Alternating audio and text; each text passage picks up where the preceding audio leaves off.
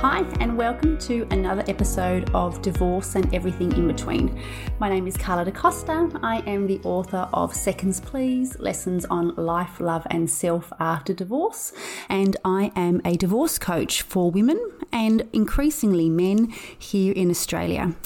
Today, I wanted to talk about something I'm really passionate about, and it's a very off the cuff, spur of the moment uh, podcast that I'm recording for you today, unscripted, unplanned.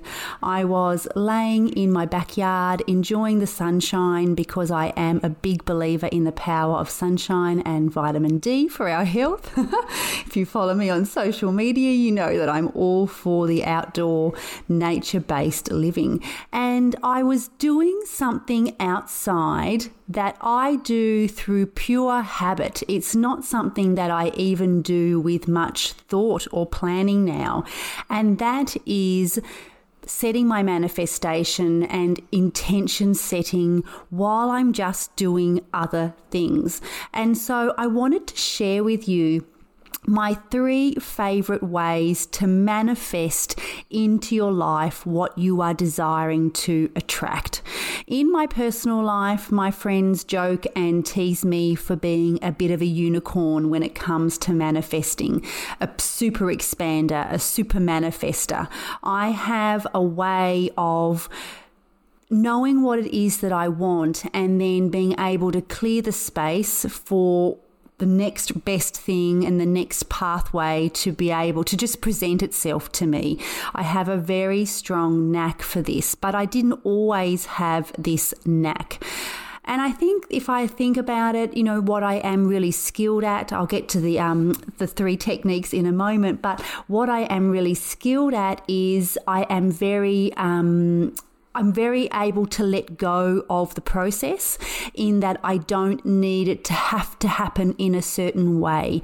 I am very good at having an intention and knowing what it is that I would love as a desired result. And then I'm very open for that coming to me in the way that it needs to come to me, which always requires a letting go of something or some things so that there is the space for the new new thing to come in. And so I really wanted to mention that because it's not always a straight line and it's not always an easy process.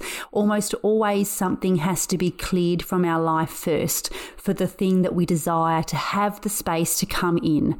And that is where some of us get stuck. We are caught up in the process of loss or of things coming undone, but actually sometimes things need to come undone before they can come together in the way that we desire for them. Can you hear the birds outside? It's so beautiful. All right, so what is my first favorite manifestation technique? Actually, my first technique that I use every single day is I always work from a place of what is my best case scenario. So many of us imagine our worst case scenario.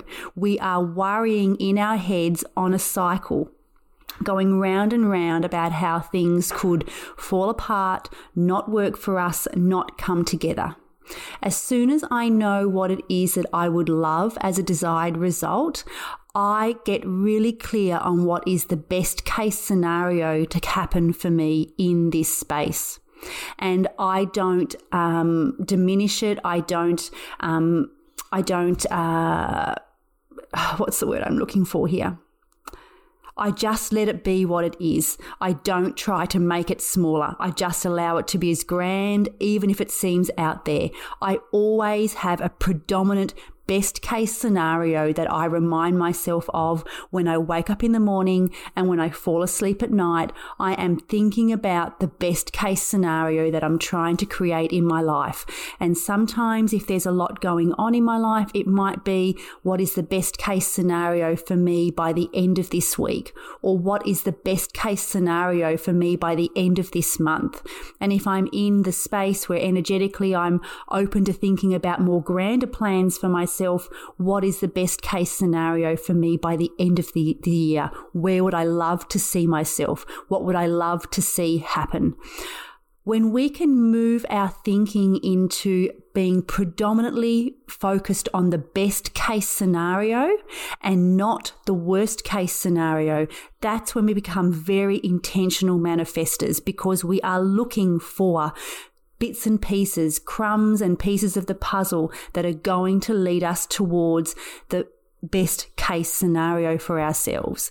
This is not to say that I never fall into worry based thinking. Of course I do, but I am absolutely predominantly in the best case scenario type of thinking. And I will journal from this best case scenario perspective also. And when I find myself slipping into worst case scenarios, I always try to stop myself as soon as I can and bring myself back to that best case scenario thinking. The number two way that I love to manifest is I you know, I spend a lot of time at home on my own because I work from home. And I, that's why you see me in and out of the house. You know, I get out for lunch uh, or for a coffee. I, I, exercise out on the beach a lot. It's because so much of my workday is predominantly home based because of the work that I do being on Zoom all day.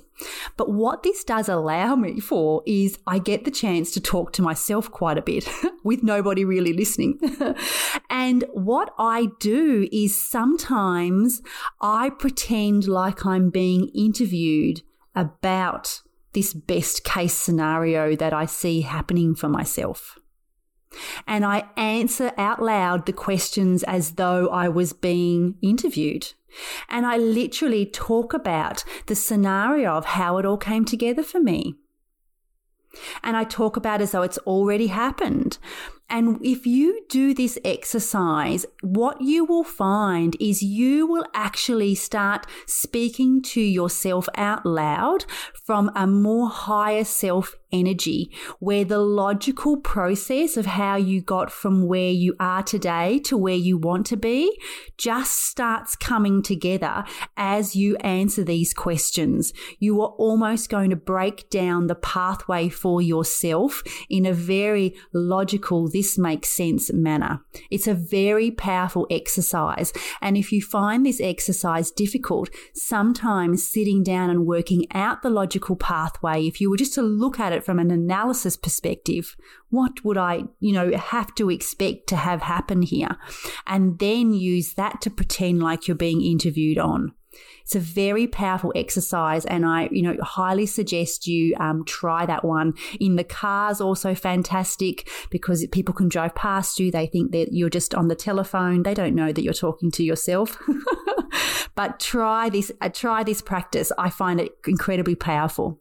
And the third way that I love to manifest in my life is vision boarding if I have this idea of what I want and the best case scenario for me very clearly in my mind, and, you know, as a result, also on paper, because I do like to journal at different times, then having that visual cue of what I desire to look at on my phone, printed off or on a um, canvas board, a cork board, sorry, in my bathroom so I see it when I'm brushing my teeth is also very powerful. It sends very powerful cues and emotional um, emotions to your actual brain that stimulate chemicals in your brain of as, as though that you were already living that experience you are you are almost creating the desire and the feeling as though you have something before you even have it. And that is actually the way the mind and the brain works. We must experience and feel something before we can have it in our life. If we don't feel lovable it's very hard to attract love because you do not feel lovable. You do not feel like you are love. Whereas if you are in a space where you are very loved up, feeling a lot of self love, a lot of self worth, you are shining and moving through your life with a very different energy. When you are in that space, it becomes much easier to attract love into your life because love is attracted by love. And so a vision board is something that I always have, and I update them every three to six months, um, particularly when I have manifested into my life what I have already put on the vision board. I will update it. And so I find vision boards over the last five to six years as I have recreated not just my life, but actually recreated who I am in my life today. I am a very different version of self today than I was five, six years ago. And I know I talk about this a lot, but I, I can't emphasize enough just how different a version of self I was then to how I am today. And so I know that these practices do work. If you are emotionally connected to your goals and you desire with all of your heart and mind to become what it is that is your best case scenario for yourself in either the short term or the long term, then you can manifest and you can create that. Sometimes our expectations on when it should happen becomes the block. And so we should always let go of the timeline and the process of how we see it coming together for us. But just because something is taking longer to come to you doesn't mean it's not on its way to you. And sometimes the gap in between where we are today and where we want to be, that is the work. It is to become the energy, the embodiment now of what we are desiring to be. If I look at my own personal journey, you know, five, six years ago, I wanted to have a coaching business. I wanted to be the kind of woman that could have a multi-figure, six-figure um, coaching business that was supporting and inspiring women to to do this and to create a life that they love for themselves, whether they were single or whether they were married. I mean, I just really wanted to be in the empowerment space for women five or six years ago. I wasn't a divorce coach; I was more confidence and health coaching.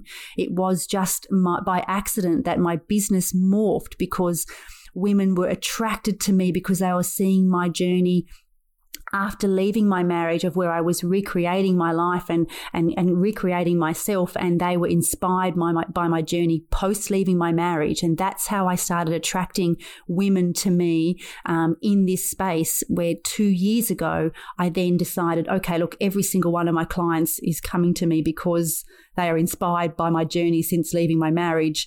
I might as well just own it and just change the title of what I'm doing here. And, and that's how I've become a divorce coach for women by pure accident. It has just been my journey. So, what I always liken manifesting to, it is like planting a seed. When we plant a seed in the garden, what do we do? We get the soil right. We get the environment right. We plant the seed we put the environment over it a little bit. We give it a little bit of love and care with some water. And then we leave it. We trust that the seed is going to sprout at the right time. And we all know that no amount of coming back and standing in front of the seed in the garden and praying at it and singing kumbaya or sprinkling crystal energy on it is going to make that seed sprout any faster. The seed will sprout when it will sprout.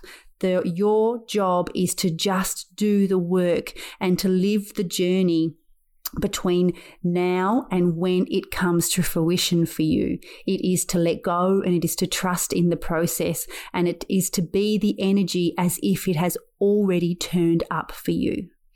I hope this has inspired you. Manifesting is something that I have just embraced and just love as a practice. I have outgrown so many uh, and manifested so many vision boards over the last five or six years. I can't tell you how many. I really wish that I had kept some of them now instead of de- you know destructed them at the end and then made a new one. But I can tell you that these practices work. And if you do a version of these every single day, not with desperation, but just through the power of your thinking and thought, then they, it will literally change what shows up for you in your life and how you feel about yourself in life. Lots of love to you, and I will see you on my next episode.